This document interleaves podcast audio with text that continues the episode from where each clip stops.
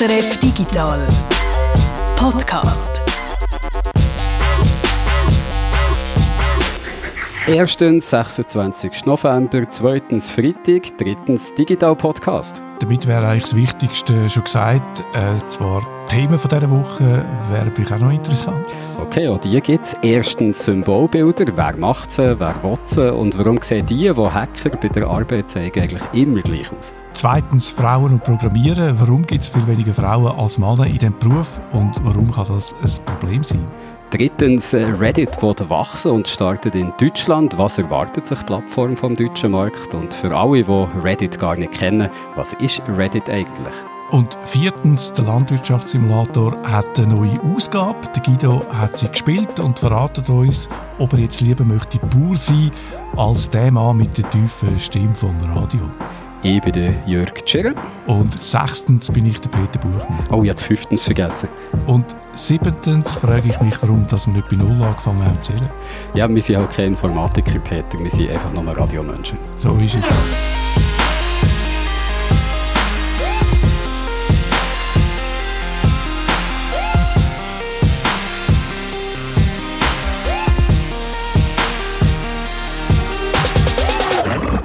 Cyberangriffe sind in den Medien ein Tourthema, Ransomware-Attacken und so weiter. Wir reden hier ja auch immer mal wieder davon. Was dagegen weniger ein Thema ist, was sind das für Leute, die da dahinter stehen? Wie sieht ein Hacker aus? Ist er jung, ist er alt, ist er ein Mann, ist es eine Frau? Von wo aus greifen die Hacker an? Aus einem dunklen Keller? Oder können sie sich vielleicht ein Büro voll mit Designermöbel leisten, wenn sie mal so einen erfolgreichen Raubzug hinter sich haben? Wissen wir alles nicht. Hacker lassen sich natürlich nicht so leicht beobachten und schon gar nicht nicht fotografieren bei der Arbeit. Trotzdem gibt es bei all diesen Artikeln zu Cyberattacken ein Bild, häufig von einem Hacker. Und meistens sehen die Hackerbilder ähnlich aus. Ein junger Mann mit einem Kapuzenpulli über den Kopf hineingezogen, im Halbdunkeln vor einem Laptop zum Beispiel. Genau so ein Bild findet man auch im Archiv von der Schweizer Agentur Kisten, der wichtigsten Bildagentur in der Schweiz. Uns hat es Wunder genommen, wie so Symbolbilder rund um IT-Themen, vor allem eben Hackerangriffe und so, wie das die entstehen und wie das Geschäft rund um die Bilder aussieht. Und für das, Peter, hast du mit dem Fotograf können reden, der das Bild vom Hacker mit Kapuzenpulli im Halbdunkeln für Kisten hat gemacht. Wie ist es genau zu diesem Bild gekommen? Das Bild ist 2009 aufgenommen worden vom Gaetan Bali. Der Gaetan ist Fotograf mit Lieb und Seele. Das ist sein Traumberuf gewesen, seit er zwölf ist. Und er macht das jetzt seit mehr als 30 Jahren. Seit fast 20 Jahren schafft er für die Agentur Kisten. Er macht dort Reportagen und Porträts praktisch keine so Inszenierungen. Auch das Bild von dem Hacker ist nicht als Inszenierung geplant gewesen. Wie immer, wir probiert als erstes ein echtes Bild zu machen. Wir probieren eine Firma zu finden, wo ohne kriminelle Hintergrund, zum zeigen, wo sind die Schwächen von dem ganzen System. Und das hat scheinbar nicht, nicht geklappt. Sie haben zuerst eine Aufnahme machen von einem ethischen Hacker, also von einem Sicherheitsexperten, der Schwachstellen aufdeckt im Auftrag, nichts Kriminelles. Das hat dann aber nicht geklappt und darum haben sie dann das Bild inszeniert. Mein Kollege hat gefunden, komm, morgen nehme ich einen Kapuzenpulli und wir machen ein Bild. Der Gaetan und sein Arbeitskollege haben das Bild also inszeniert mit einem typischen Kapuzenpulli. Wieso genau so? Der Gaetan hat mir gesagt, sie hätten vorher geschaut, wie Hacker auf Fotos oder in Filmen dargestellt werden. Zum Teil mit Gesichtsmasken oder mit Lederhändchen. Er hat dann gefunden, das ist übertrieben, vor allem die Lederhändchen. Da kann man ja gar keinen Computer mehr bedienen. Auf dem Bild, wo jetzt da im Archiv ist, da sieht man einen Mann im Kapuzenpulli im Serverraum von Keystone, hat er mir gesagt mit dem Rücken zur Kamera. Die Hand hat er auf der Tastatur vom Laptop. Nebendran liegt noch ein Handy. Von dieser Szene gibt es verschiedene Aufnahmen, zum Teil relativ dunkel, sodass der Monitor besser zur Geltung kommt. Und es gibt auch Detailaufnahmen von dieser Szene. Das typische Symbolbild zum Thema hat der Gaetan da gemacht.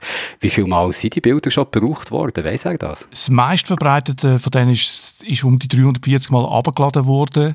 Es ist aber nicht klar, wie viel Mal dass das wirklich online oder in einer Zeitung zu sehen war, weil nicht alle Bilder, die abgeladen werden, werden auch veröffentlicht. Und wenn wir schon bei Zahlen sind, So eine Inszenierung ist für den Gaetan Bali die Ausnahme. Bei Keystone gibt es rund 90.000 Bilder von ihm, Reportagen, Porträts und davon sind 540 Bilder gestellte Symbolbilder. Es sind aber nicht die einzigen Symbolbilder von ihm. Bei vielen Reportagen vom Gaetan entstehen auch noch Symbolbilder. Zum Beispiel, wenn er in einer Schule fotografiert und dann macht er eine Detailaufnahme von einem Kind, äh, wo am Schreiben ist. Man sieht die Hand vielleicht auf dem Tablet von dem Kind und so ein Foto kann man brauchen, auch als Symbolbild, zum Beispiel für das Thema PISA-Studie oder Bildung allgemein. Es ist ein Symbolbild, aber nicht inszeniert. Und es ist ein Bild aus der Schweiz und das ist ihm ganz wichtig. Wenn man sieht in der Zeitung ein Bild aus Amerika, aus ich weiß nicht was, es ist einfach immer künstlich und man merkt sofort, das ist nicht unsere Welt. Bilder sind für gedruckte Zeitung und vor allem auch für Online-Medien und in der Werbung auch, die sind extrem wichtig. Gerade was online angeht, äh, gilt eigentlich, dass sich der Artikel vor allem über das Bild verkauft. Also was nicht irgendwie interessant oder spannend aussieht, das wird in der Regel viel weniger angeklickt. Da kann es noch so ein spannendes Thema mit noch so einem guten Titel sein. Und darum gibt es eine enorme Nachfrage nach Symbolbildern, Bilder, die auch ganz abstrakte Themen illustrieren oder umsetzen. Rund um die Nachfrage ist ein internationales Geschäft entstanden von Agenturen, die nur mit Symbolbildern handeln und die auf die ganze Welt verkaufen. Du hast mit einem Vertreter von so einer Agentur reden. Wie machen die ihre Bilder und wer ist da drauf zu sehen? Das ist recht unterschiedlich. Also zum Teil arbeiten die mit professionellen Models. Das hat mir der Markus Benkwitz gesagt von der deutschen Agentur Plain Picture. Der ist dort einer der Manager. Ich muss vielleicht schnell ausholen. Die meisten Fotoagenturen, die machen einen Unterschied zwischen Editorial und Creative Inhalt. Editorial, das sind eben so die Reportagebilder, die du vorher auch gesehen hast, die Gaetan Balli vor allem macht. Also nicht gestellt oder so wenig gestellt wie möglich. Das ist ein Schwerpunkt bei Kisten, wo der Gaetan Balli arbeitet solche Editorial-Bilder. Creative, auf das ist wiederum ein Plain Picture spezialisiert, wo ich eben mit dem Markus Benkwitz reden konnte. Die Creative-Bilder, das sind häufig gestellte Symbolbilder, wo man, wie gesagt, mit professionellen Models zusammenarbeitet, aber manchmal schon mit Laien, hat mir der Markus Benkwitz gesagt. Also, die werden zum Beispiel bei Streetcastings gesucht, weil das Ziel bei so Bildern ist eben Authentizität, dass sie eben doch nicht so gestellt aussehen, wie sie halt sind, weil man möchte äh, genau vermeiden, dass die Leute nachher schauen und denken, oh je, das äh, ist ja nicht echt. So Bilder sind gefragt in der Werbung, aber eben auch bei Zeitungen. Von wo kommt die Nachfrage bei dieser Agentur? Wer fragt am meisten nach solchen Bildern? Also bei Plain Picture ist es jetzt so, dass die Hälfte von der Nachfrage, die kommt von der Werbung, also die Bank und Versicherungen spielen da eine wichtige Rolle. Die brauchen solche Bilder, Symbolbilder, um abstrakte Konzepte wie Vertrauen oder Sicherheit können zu illustrieren und eben für das äh, brauchst du halt äh, solche Bilder, die das zeigen und natürlich ist auch Nachfrage da von Medien nach solchen Bildern und äh, dritter Teil, aber das ändert zu vernachlässigen oder einmal weniger gefragt, hat Markus Benkwitz gesagt, das sind Bilder für Buchumschläge, die häufig eben auch auf Symbolbilder zurückgreifen. Also da sind die Leute zum Teil ziemlich überrascht, dass äh, das Bild auf einem Buch drauf nicht extra für das Buch ist gemacht worden, sondern dass man sich da häufig eben auch aus dem Archiv von einer Symbolbildagentur bedient. Ein Thema in der Werbung bei Banken zum Beispiel ist so die sichere Zukunft. Und man sieht auf diesen Bildern einmal ein glückliches Rentnerpaar in einer schönen Designwohnung oder in einem schönen Designhaus inne. Das steht dann so für gesicherte Zukunft ich meine, wenn man das Bild einmal gemacht hat, dann kann man es ja jahrelang brauchen. Kann man wirklich von dem leben? Ja, ja, das ist ein gutes Geschäft, das sich da machen lässt. Dann gibt es auch sehr viele Agenturen, wie du schon gesagt hast, die auf das spezialisiert sind. Aber du hast schon recht, ein paar Bilder, die kommen auch einfach immer wieder zum Einsatz. Also der Markus Benkwitz hat mir zum Beispiel gesagt, gerade wenn es um Digitalisierung geht, da sind jahrelang einfach irgendeine Enter-Taste abgebildet worden und das hat dann auch für die ganzen Computersachen so stehen. Kunden sagen zwar, sie wollen neue Bilder, sie wollen mal etwas Ungewöhnliches wagen, sagen, weil man muss Bildsprache natürlich auch am Zeitgeist anpassen. Also wenn du heute noch mit dieser Enter-Taste kämst, dann würden die Leute irgendwie denken, oh, das ist ja wirklich von gestern. Also Kunden sagen, die wollen etwas Neues, etwas Ungewöhnliches ausprobieren, aber am Schluss hat Markus Benkwitz mir gesagt, der Land ist ja eben doch wieder bei den alten, bekannten Bildern, wo man von denen halt ausgeht, dass die Leute sie kennen und dass sie schon funktionieren. Der Gaetan Bali hat mir gesagt, er kenne keinen Fotograf, Fotografin, die nur Symbolbilder macht. Wer macht denn all die Bilder, die um die ganze Welt verkauft werden? Plain Picture von Markus Benkwitz, das ist so eine spezialisierte Agentur.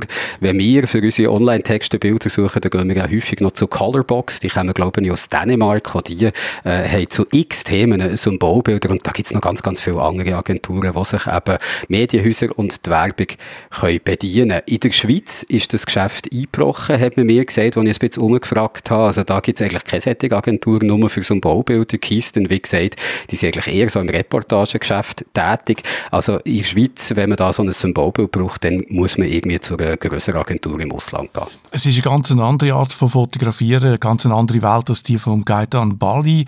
Er schafft äh, gern mit Menschen. Als Fotograf sehe ich mich ein bisschen als Botschafter, wenn ich in Operationssaal eine Herztransplantation kann fotografieren, dann zeige ich einfach, dass durch diese Spende lebt ein Mensch weiter und vielleicht kann das die Angst, diese Organspende, Karte zu nehmen, weglassen. Er hat mir erzählt von einer der eindrücklichsten Reportagen, die er gemacht hat.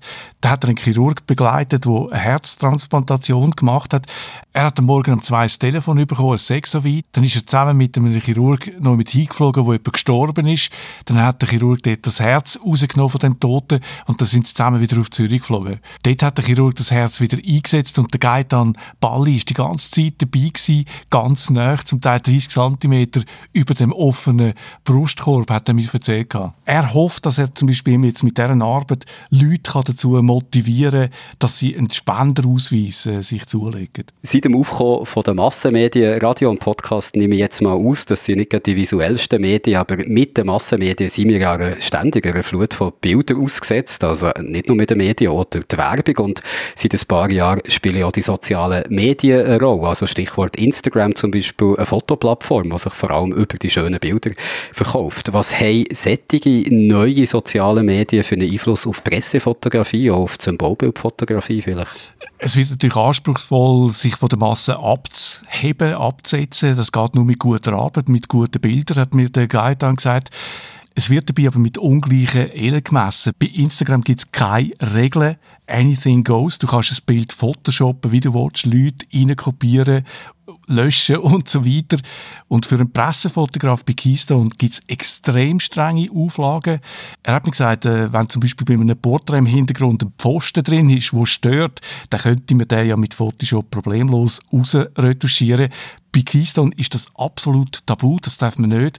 Das wäre ein Kündigungsgrund. Und so will man, dass, äh, wenn man so ein Pressebild anschaut von Keystone, dass wir uns darauf verlassen dass wir dem können vertrauen können, dass wir wissen, dass nichts manipuliert worden ist.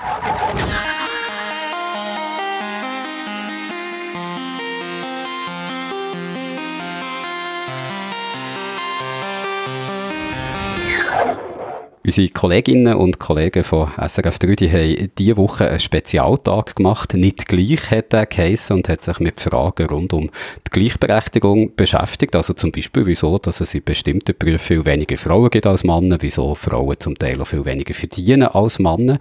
Und es gibt ein Berufsfeld, das wir hier auch schon ein paar Mal haben angeschaut wo es wirklich einen Mangel gibt an Frauen und das wäre das Programmieren. Und da stellt sich die Frage, warum ist das eigentlich so, dass heute viel weniger weniger Frauen programmieren als Männer. Guido, du hast beim SRF 3 eben im Rahmen von diesem Nicht-Gleichtag über das geredet und äh, hast dort gesagt, das sei früher nicht so gewesen. Also es ist nicht immer so gewesen, dass Programmieren ein Mannenberuf ist.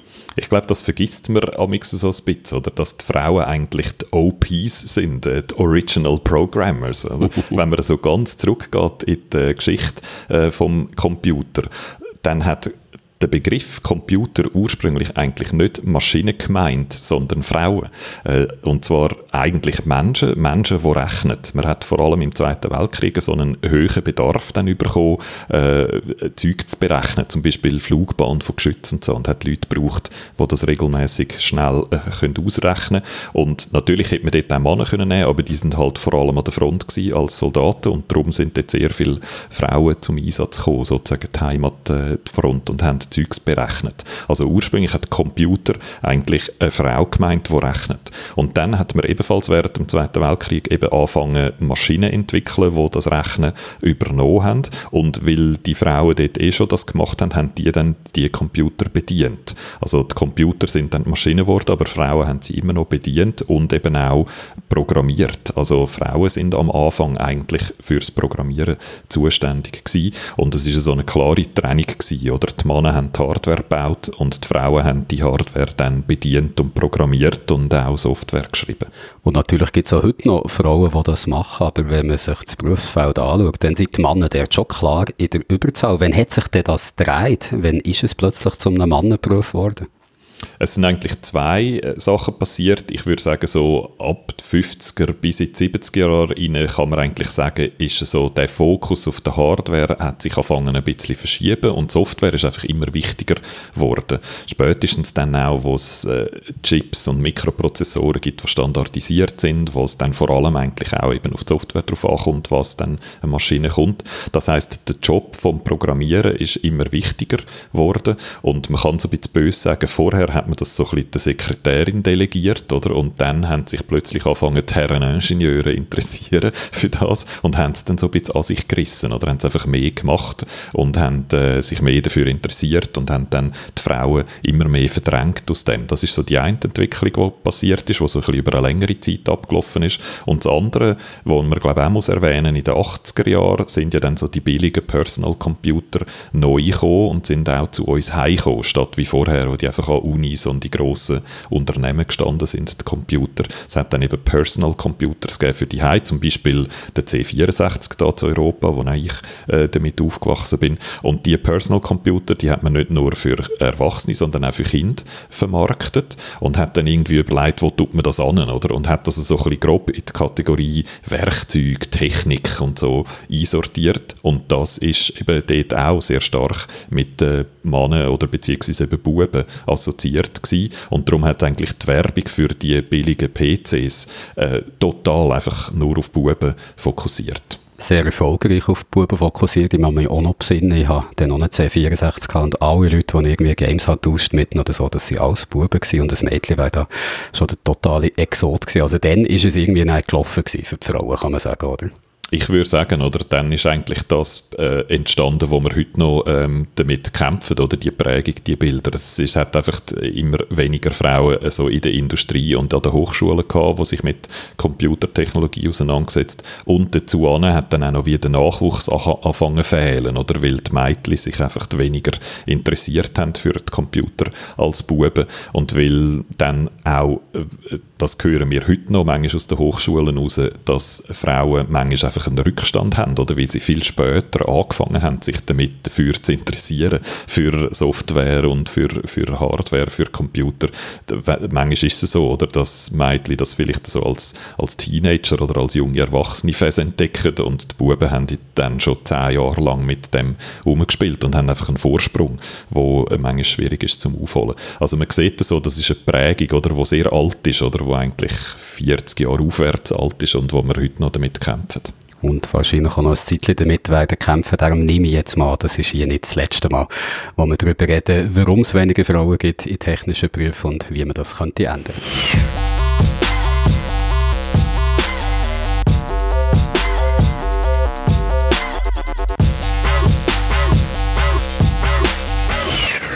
Reddit kennt ihr vielleicht, wenn ihr im Internet die Antwort auf eine Frage gesucht habt und dann sind ihr von Google auf ein Reddit-Forum weitergeleitet worden. Oder vielleicht seid ihr ja selber auch aktiv bei Reddit, postet ihr oder kommentiert oder sucht nach Aktientipps oder schaut euch einfach die neuesten Danks, die Memes an. Wie auch immer, die Online-Plattform Reddit ist seit ihrer Gründung 2005 kontinuierlich am Wachsen, in der Pandemie sogar noch mehr als vorher.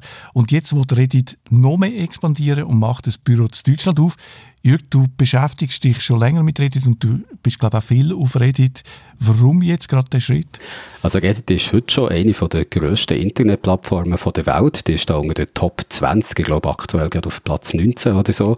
Aber vor allem im englischsprachigen Raum halt bekannt. Also das Wachstum, das Reddit in den letzten Jahren erfahren hat, das kommt vor allem von dort. Der grösste Teil der Nutzer und Nutzerinnen kommt aus den USA. Dort ist Reddit sogar die siebtmeist besuchte Webseite. Reddit gehört einem amerikanischen Medienunternehmen, Advanced Publications heisst es. Zudem gehört unter anderem auch das Verlagshaus Condé Nast, also ist ein sehr grosses Medienunternehmen. Und in der letzten Zeit hat es immer wieder Gerüchte gegeben über einen geplanten Börsengang von Reddit und das Wachstum außerhalb vom amerikanischen Stammmarkt, das wird Reddit natürlich für die Investoren noch attraktiver machen. Also die Plattform, die verdient Geld mit Werbung, die wird heute schon auf einen Wert von 10 Milliarden Dollar geschätzt und das internationale Wachstum soll sie eben noch attraktiver machen und natürlich auch die Werbeeinnahmen wachsen. Warum jetzt Expansion nach Europa und nicht zum Beispiel nach Asien? Also zuerst zielt die Expansion jetzt eigentlich auf Deutschland, auf einen deutschsprachigen Markt und nach England, Kanada, Australien ist das erste vierte internationale Markt für Reddit und der erste nicht englischsprachige. Deutschland gilt für Reddit als gutes Testfeld, wo der in den letzten zehn Jahren schon ganz organisch, also von ganz allein, eine recht grosse Reddit-Community ist entstanden. Es ist die fünftgrößte solche Community eben nach den USA, England, Kanada und Australien. Das ist natürlich ein Grund, wieso man jetzt nach Deutschland geht. Zwischen 1 bis 2 Millionen Leute sollen in Deutschland schon ein Konto bei Reddit haben. Weltweit sind es über 430 Millionen aktive Nutzerinnen und Nutzer. Der deutsche Markt, der dient Reddit jetzt also so als Testfeld und da weiss ich auch so ein bisschen mal den Zehen ins Wasser haben und schauen, wie das so steht mit der internationalen Expansion, also so ganz unter dem Motto, wenn wir jetzt sogar unter so guten Vorzeichen, wie wir im deutschen Markt haben, wenn wir es sogar so nicht schaffen, dann wird es anderswo wahrscheinlich noch schwerer. Für alle, die Reddit nicht so gut kennen, schauen wir uns die Plattform doch mal ein genauer an. Die besteht aus vielen Unterforen, sogenannten Subreddits. Wie muss man sich so ein Subreddit vorstellen? Also wenn du jetzt nur andere soziale Netzwerke, wie zum Beispiel Facebook oder Instagram gewohnt bist, dann kann Reddit zuerst mal ziemlich verwirrend wirken, nehme ich an. Die Plattform, du hast es gesagt, besteht aus ganz vielen verschiedenen Unterforen, die sogenannten Subreddits, von denen gibt es heute fast drei Millionen. Und eigentlich jeder, jede, der ein Konto bei Reddit hat, kann ganz selber so ein Unterforum zu einem spezifischen Thema eröffnen und ist dort ja gerade für die Moderation der Beiträge zuständig und kann definieren, was in diesem Forum erlaubt ist und was nicht. Subreddit Websites stehen in der Regel eigentlich allen offen. Also jede, jede kann dort äh, Links auf bestimmte Artikel posten oder auch Fotos posten, Fragen posten oder Fragen, Fotos, Links anderen kommentieren. Und die Community, die beteiligt sich sehr aktiv äh, in diesen Subreddits an der Diskussion. Zu der Besonderheit von Reddit gehört, dass die Einträge den einzelnen Mitgliedern, also sei es neue Posts oder auch Kommentare zu diesen einzelnen Posts, dass man die kann auf- und abwählen und so sollte eigentlich die besten oder zumindest die beliebtesten ganz prominent Oberland und was nicht gefällt, sollte unter verschwinden. Das System, das spiegelt eigentlich so ganz klar das Vertrauen der Reddit-Gründer, dass die Community sich am besten selber reguliert, dass es da nicht Moderatorinnen und Moderatoren von Reddit braucht, die überall auch nochmal auf die Finger hauen. Also, dass die Leute eigentlich am besten wissen, was für sie gut ist. Darum und auch im Namen von der Redefreiheit hat sich Reddit auch lange dagegen gesträubt, bestimmte Foren zu schließen, sogar wenn es dort äh, von Fake News nur so gewimmelt hat oder wenn sehr viel Hassrede ist zu lesen gewesen. Kannst du ein Beispiel machen für so ein Subreddit? Also es gibt eigentlich wirklich alles. Es gibt äh, Subreddits zu jedem vorstellbaren Hobby, zu jeder TV-Serie, zu jedem sexuellen Fetisch. Am bekanntesten, auch außerhalb, glaube ich, von Reddit, ist wahrscheinlich das Subreddit, wo Ask Me Anything heisst. Da stellen sich Promis und auch ganz normale Leute die Fragen vom Reddit-Publikum.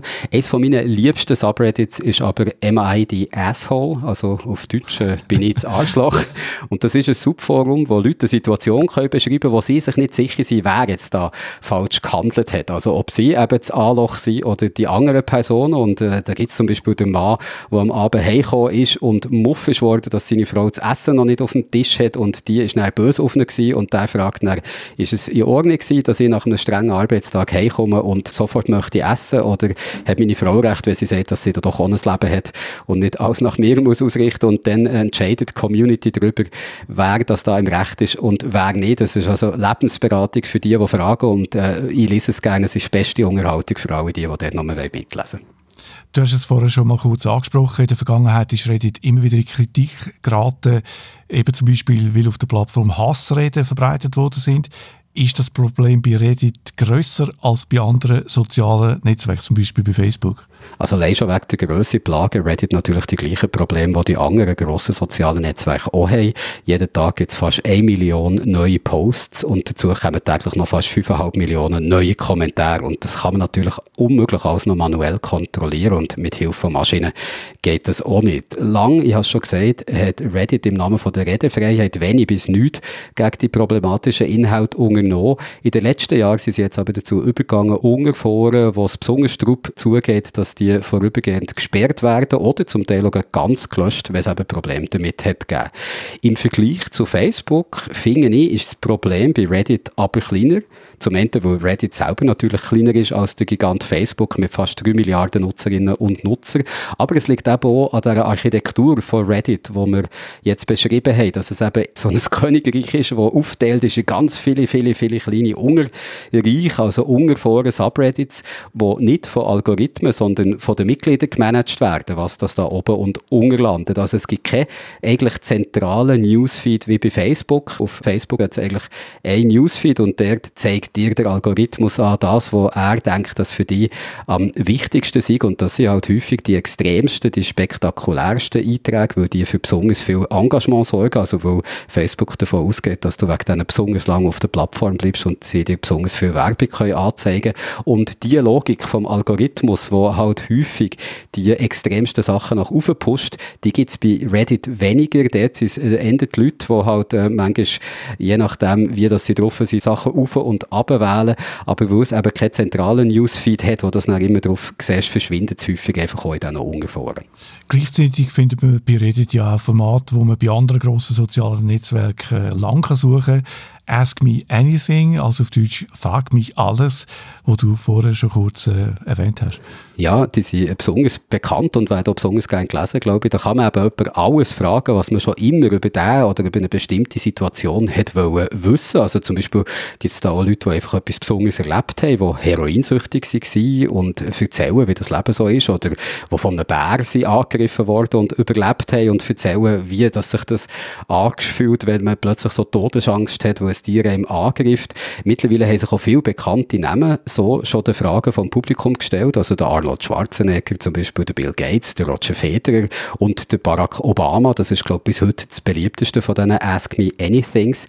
Und ich glaube, äh, das zeigt so ein bisschen, dass du bei Reddit einfach wirklich alles findest, also von sehr interessanten Sachen bis zu, ich habe es schon gesagt, Foren, wo vor allem so Hassrede dominiert. Und ich glaube, wenn man Reddit jetzt möchte zusammenfassen, dann macht man das am besten mit dem Wort von der Ellen Powell, die ist von 2014 bis 2015 dort kurz CEO gewesen.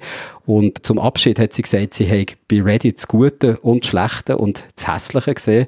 Das Gute sei unfassbar inspirierend gewesen und das Hässliche hat sie an der Menschheit zweifeln. Und ich glaube, man kann so sagen, Reddit ist einfach nicht besser und nicht schlechter als die Menschheit als Ganzes und das kann man wahrscheinlich vom ganzen Internet sagen. Ich hätte einen Vorschlag für die Am I the Asshole auf deutsche Übersetzung bin ich der Low.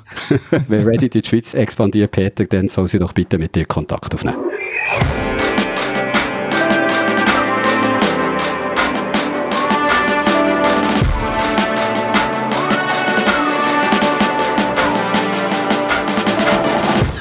Diese Woche ist etwas passiert, wo Bauern und auch Nicht-Bauern darauf haben gewartet. Wir haben nämlich endlich der Stadt Landgraben können zuschütten, weil diese Woche ist der neue Landwirtschaftssimulator rausgekommen, der Landwirtschaftssimulator 22. Guido, du sagst immer, das ist das grösste Game aus der Schweiz von allen Zeiten. Ja, es ist eine unglaubliche Erfolgsgeschichte, die die da angelegt haben, oder? Die Giants Software aus Schlieren da bei Zürich. Und ich glaube nicht, dass ich das nochmal erleben wird, dass ein anderes Game aus der Schweiz auch irgendwie nur in die Nähe von dem Landwirtschaftssimulator kommt, oder? Der hat sich mindestens 25 Millionen Mal verkauft, also die ganze Serie, die grosse Version, die, die so auf den PCs und auf den Konsolen rauskommt. Und dazu kommen dann noch mobile Versionen, die so ein bisschen eine abgespeckte Version ist mit weniger Features. Und die hat sich auch mindestens nochmal 90 Millionen äh, verkauft. Also wir haben irgendwie deutlich über 100 Millionen. Und die letzte Version, die, die vor etwa drei Jahren rausgekommen ist, das ist bis jetzt die bestverkaufte gewesen. Die hat die, die erste Million schon nach 10 Tagen geknackt. Und das sind alles Zahlen, die wirklich völlig unerreicht sind in der Schweiz einerseits und andererseits auch international ist das eine ganz grosse Nummer. Wenn du sagst, dass wir es wahrscheinlich nicht mehr werden erleben, dass noch ein anderes Game rauskommt aus der Schweiz, wo der Erfolg kann knacken dann wird mir so auf unangenehme Art die eigene Sterblichkeit bewusst, ich werde ins Grab gehen und der Landwirtschaftssimulator ist immer noch das meistverkaufte Spiel von der Schweiz. Ja, irgendjemand hat mich ja auf den Boden von der Realität müssen zurückholen Aber wie erklärst du dir den Erfolg von diesem Game aus Schlieren? Also ich glaube, es sind sicher einfach das erste Mal die Maschinen, oder? Die Traktoren, die einfach etwas Faszinierendes haben. Es gibt natürlich mit jeder neuen Version vom Landwirtschaftssimulator noch mehr von denen, die noch detaillierter äh, abgebildet sind. Und ich finde, es ist so ein, gar nicht so ein romantisiertes Bild von einer schönen, naturverbundenen Landwirtschaft, sondern es zeichnet eigentlich sehr so eine industrielle äh, Landwirtschaft, eine Produktion, oder? Und das hat einfach etwas Faszinierendes, vor allem, weil es mir jetzt als äh, Stadtbewohner äh, und eben nicht Landwirt, die allermeisten von diesen Maschinen, da habe ich noch nie gesehen, oder? Und weiß auch nicht recht, was die machen. Und das herauszufinden, was die dann machen, ist, ist etwas Faszinierendes. Und dann kommt noch dazu, dass der Landwirtschaftssimulator eigentlich so eine ganz andere Art von Gameplay bietet, wie die allermeisten anderen Games. Es ist nicht ein Game, das aufregend ist oder wo, ähm, wo man angespannt drin spielt unter Druck, sondern es ist sehr ein entspannendes Spiel. Im Gegenteil, man, es ist recht simpel, oder? Man tut Kalk aufs Feld streuen oder so und ähm, das dauert dann ein Weile, oder? Und man fährt einfach so hin und her auf dem Feld, bis das ganze Feld verkalkt ist. Und ich glaube, der Instinkt, was bedient in der Person, was spielt, ist so der Instinkt vom Aufräumen. Oder vorher ist unser Feld so ein bisschen unordentlich und es wächst Unkraut drauf und so und nachher pflügen wir es und das machen wir schön und effizient und auch gemächlich langsam und nachher ist es pflügt und sieht sauber aus und das gibt dann so eine simple Befriedigung, glaube ich. Und eben, wie gesagt, das Game gibt dir nichts vor, es erzeugt keinen Druck oder so du hast zwar einen Haufen Sachen zum machen, aber du entscheidest immer selber, was du jetzt als nächstes machst und auch wie wichtig das dann nimmst, oder? Und durch das würde ich sagen, äh, äh, macht das Game die Arme so ganz weit auf, oder? Und nimmt alle äh, an, die wollen. Und darum, glaube ich, spielt auch viel der Landwirtschaftssimulator, wo sonst fast oder gar keine anderen Games spielen die Version vom Landwirtschaftssimulator, also der Landwirtschaftssimulator 22, ist ja mit einem Jahr Verspätung rausgekommen, wegen der Pandemie. Eine Zeit, wo mhm. viele von uns müssen daheim bleiben, auch wenn sie nicht haben wollen, vielleicht in den eigenen vier Wängen ein bisschen gefangen waren. Und darum wahrscheinlich noch viel mehr als sonst noch haben, äh, darauf gewartet, mal wieder mit einem grossen Traktor können umeinander zu fahren, auch wenn es auch nur ein virtueller ist. Du hast es ja schon gespielt. Wie bist du zufrieden mit dem neuen Landwirtschaftssimulator? Äh, mir gefällt es sehr. Ich habe gerade äh, gestern auf äh, Twitter mit einem äh, Kollegen aus der Game Design Szene diskutiert, dass es so ein bisschen etwas sehr Biedermeierisches hat. Oder es ist so ein Rückzug eigentlich in so eine ähm, private, idyllische Welt. Äh, nicht unbedingt eine Welt jetzt mit, mit fröhliche Tierli und Sonnenschein und so, sondern eben diese Maschinen, aber es ist trotzdem so eine kontrollierte Welt, ohne, ohne Chaos und ohne, ohne Druck. Und der Rückzug, der ist sehr angenehm, oder? Man kann sich dort so drin zurückziehen und schön seine Felder beackern und, äh, und entspannen dabei und so ein bisschen die Pandemie und das Chaos draussen vergessen. Was ist denn neu im Landwirtschaftssimulator 22 im Vergleich zu den Vorgängerversionen? Äh, natürlich hat es wie in jeder Ausgabe hat's, äh, viele neue Fahrzeuge und Gerätschaften drin und er sieht auch deutlich schöner aus als die letzte Ausgabe, die vor äh, drei Jahren rausgekommen ist. Sie haben so an der Technik ein bisschen etwas modernisiert.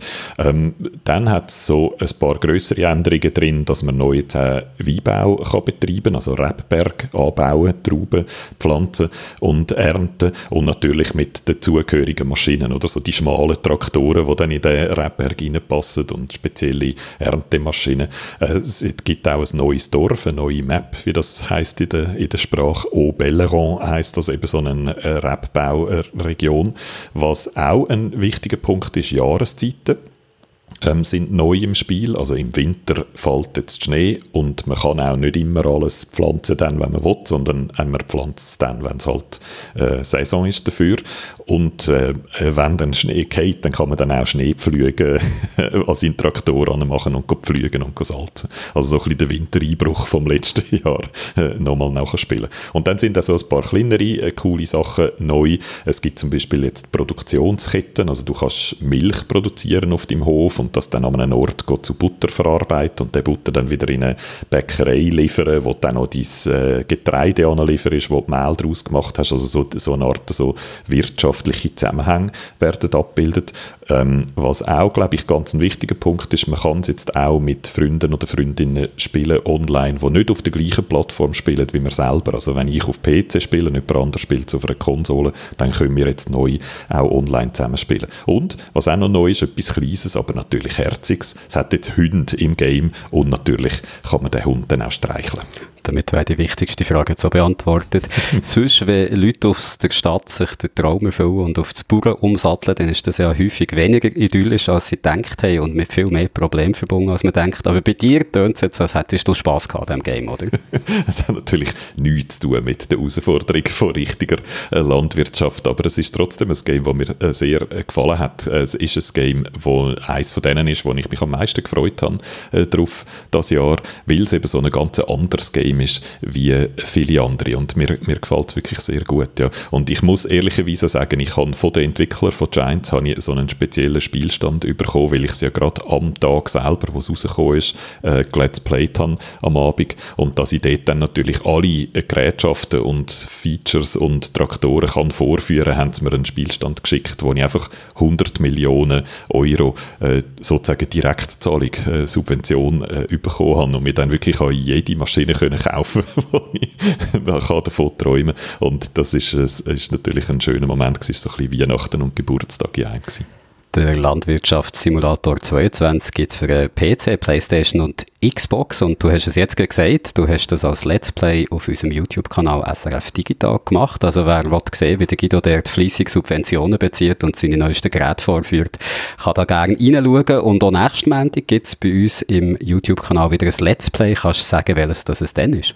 Äh, wir spielen Forza Horizon 5 und das ist, würde ich sagen, so äh, am exakt anderen Ende von der Skala vom Land Landwirtschaftssimulator. Es geht auch um Maschinen, oder wie beim Landwirtschaftssimulator sind die Maschinen äh, die Hauptdarsteller, aber nicht Traktoren, sondern schnelle Autos. Und es geht aber ganz schnell zu und her. Man raset durch eine grosse Welt, wo Mexiko nachbildet und man kann sich auch so ziemlich jedes Auto äh, bösteln, wo man sich erträumt und mit dem durch Mexiko rasen, ohne äh, schlimme Konsequenzen. Und es ist ein Spiel, wo im Moment sehr viele Leute spielen. Das ist so das erfolgreichste Game, wo Microsoft Game Studio Studios äh, rausgegeben haben. Bis jetzt 10 Millionen Leute mindestens spielen das schon.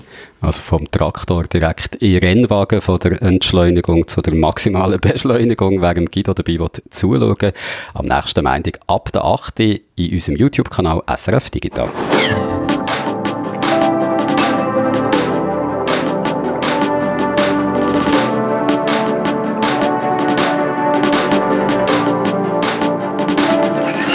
Und für das Feedback ist jetzt der Reto bei uns. Reto, du hast letzte Woche hier im Podcast ja darüber geredet, was in Sachen Drohnentechnologie in der Schweiz so alles geht was für Forschung, kommerzielle Anwendungen und Startups es alles gibt. Hashtag Drohnenland Schweiz. Und du hast letzte Woche eben auch ein paar von diesen Projekten hier vorgestellt. Unter anderem habe ich ein Projekt vorgestellt von der Robotics and Perception Group von der Uni Zürich. Die haben eine Drohne, die selber fliegt, entwickelt und die haben es gegen eine Renndrohne antreten lassen, die der Schweizer Meister in der Swiss Drone League gesteuert hat, der 15-jährige Liechtensteiner Marvin Schepper, wo wenn ihr den Namen hört, jetzt euch vielleicht nicht ganz ein Unbekannter ist. Wir haben da im Podcast auch schon einmal mit ihm geredet. Lustig ist eben, dass die autonom Drohne gewonnen hat, also die, die kein Pilot hat. Das ist also ein riesiger Erfolg für das Forschungsteam, wo auch nochmal zeigt, dass die Schweiz ganz vorne mit dabei ist, wenn es um Drohnentechnologie geht. Und der Peter hat dann das so eingeordnet. Es gibt einen Grund, warum die Schweiz führend ist. Äh, es gibt eine Persönlichkeit von der ETH, die das maßgeblich äh, prägt hat, der Roland Sigwart. Er steckt vielleicht indirekt auch hinter dem Erfolg, also hinter der autonomen Drohne, die jetzt schneller ist als ein Mensch. Was der Peter da sagt, das stimmt alles. Der Roland Sigwart ist ein Koryphäe im Bereich der Roboter- und äh, Drohnenforschung. Er ist der Leiter vom Institut für Roboter und intelligente Systeme an der ETH Zürich. Und da kommen ganz viele Drohnen aus diesen Labors und von dem Institut gibt es ganz viele Projekte. Und vielleicht steckt er ja wirklich auch indirekt hinter dem Erfolg der Renndrohnen weil vielleicht ein Student oder eine Studentin, die bei ihm geforscht hat, gewechselt hat als Institut, wo es an der Renndrohne äh, forscht. Aber SEP ist eben das Robotics äh, und Perception Group von der Uni Zürich.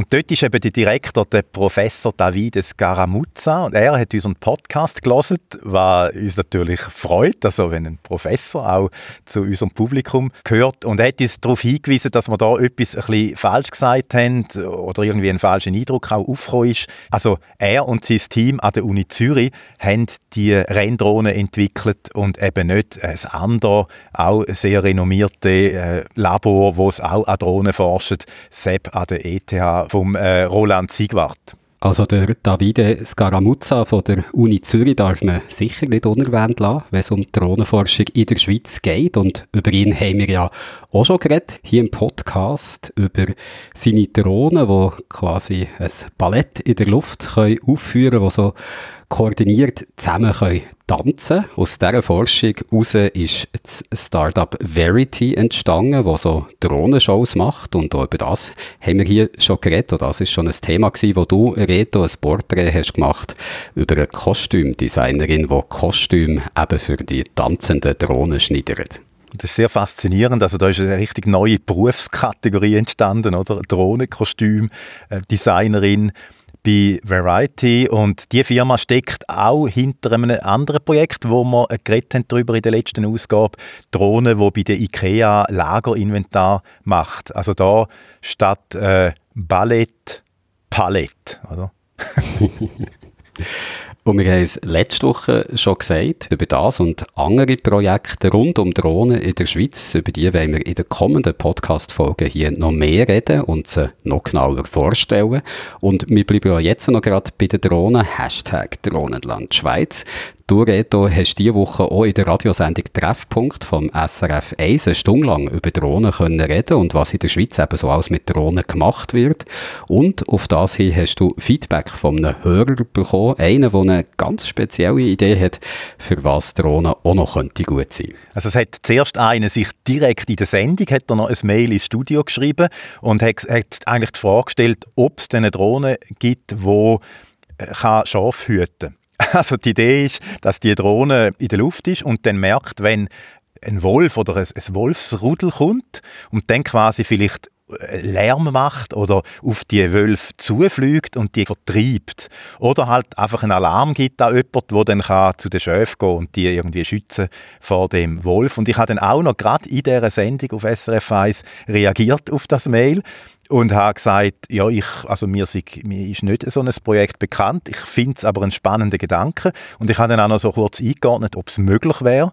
Und ich denke, das wäre durchaus möglich, weil wir haben gerade vorher in der Sendung auch noch über eine Drohne geredet von der Rega, wo zum Beispiel kann speziell Leute erkennen im Gelände und so auf Gröll und in den Bergen. Also die haben es mit Machine Learning auf Menschenerkennung trainiert und man könnte sich ja vorstellen, dass man auch äh, so eine Drohne lernt auf Wolf Wolfsilhouetten irgendwie zu erkennen und dann ähm, irgendwie zu reagieren darauf. Und ich habe dann aber auch gesagt, das große Problem wäre wahrscheinlich der Akku, weil die Drohne müsste ja eigentlich 24 Stunden können überwachen und dann müsste man vielleicht zwei Drohnen nehmen, wo dann die eine immer sich am Aufladen ist und dann die andere wieder ablöst und so weiter. Und auf das aber hat dann uns äh, auf SRF Digital ein, äh, der Rudi Marti geschrieben, er ist pensionierter Mathelehrer an der ETH, studiert und äh, hat zuerst einmal geschrieben, wäre ich ein junger Techniker, er ist 75, würde ich wohl versuchen, diese Idee in einem Unternehmen zu verwirklichen. Also von dem her ist glaube meine Einschätzung, dass so etwas machbar ist, durchaus realistisch. Und er hat dann noch äh, die Idee gehabt, dass man eben nicht eine Drohne nehmen oder wegen dem Akkuproblem, sondern dass man das mehr würde so mit einem Ballon oder einem Zeppelin lösen wo dann äh, einen Gasantrieb hat, also in der Luft schwebt und dann eigentlich für so horizontale Bewegungen fast keinen Strom mehr braucht, weil das nicht sehr viel Energie braucht. Und es würde auch keinen Lärm erzeugen, weil das ist ja vielleicht doch auch etwas, wo dann wir nerven, oder? Wenn die Schöfe sind ja meistens so in den Alpen, wo es dann auch noch Wanderer hat. Und ähm, das ist ja dann auch eher wieder nervig für, für die Leute, also für die Touristen, wenn es dann überall suchen. Und das finde ich jetzt also noch eine sehr coole Idee. Also ein Ballon, der überwacht und dann irgendwie kann Alarm schlagen, wenn da Wölfe äh, kommen. Und da vielleicht noch äh, die Frage in die Runde, jetzt auch an euch, äh, vielleicht kennt ihr jemand ein Projekt grundsätzlich, wo eben nicht etwas mit klassischen Drohnen, so einem Quadrocopter gelöst wird, sondern eben anderen Arten von Flugobjekten, jetzt da vor allem so Zeppelin oder Ballon. Und wenn ihr etwas kennt, ja, dann sagen Sie es doch digital.srf.ch oder im Discord.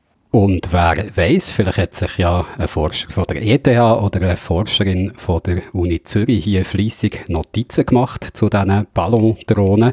Ich möchte mir an dieser Stelle einfach schon mal das Copyright für den Begriff Ballonen sichern, weil Ballondrohnen, die nennt man garantiert Ballonen. Und dann, Peter, bist du den Leuten vom letzten Podcast her ja noch eine Erklärung schuldig, warum du es gewagt hast, nicht die Schweizer Nationalhymne am Schluss zu spielen, sondern die vom sogenannten grossen Kanton. Äh, ich habe äh, die Schweizer Nationalhymne gesucht und bin dann zufällig auf die deutsche Nationalhymne gestoßen, auf die Aufnahme, die mir sehr gut gefallen hat. Und ich, ich habe jetzt so auf Anhieb nichts Vergleichbares gefunden von der Schweizer Nationalhymne. Und dann habe ich gefunden, man erwartet jetzt einfach Pathos und das bietet auch die deutsche Nationalhymne und so ganz im Sinn von der, der den Job am besten machen kann, der soll ihn einfach machen. Kommt nicht darauf an, ob es ein Mann oder eine Frau ist oder von wo das er kommt. Und dann habe ich gefunden, ich nehme jetzt die deutsche Nationalhymne. Das ist sehr schön. Internationalismus, gelebter Internationalismus, es kommt ja nicht darauf an, dass die Hymnen kommen. Und auf unserem Discord-Server ist übrigens noch angemerkt worden, du hättest besser die englische Nationalhymne genommen, God Save the Queen, weil die ist unter dem Namen Rufst du mein Vaterland von 1840 bis 1961. Nämlich auch de facto die Schweizer Nationalhymne gewesen, bis sie vom Schweizer Psalm ist abgelöst wurde. Ich hatte es gewusst, dass sie mal die Nationalhymne war, aber als ich jetzt gelesen habe, dass sie bis 61 eigentlich in Gebrauch war und erst so in den 80er Jahren, ich glaube, richtig ist abgelöst worden vom Schweizer Psalm, bin ich doch recht überrascht gewesen. Der Schweizer Psalm, wo man eben bis heute noch singen oder äh, mehr oder weniger singen, muss man wahrscheinlich sagen.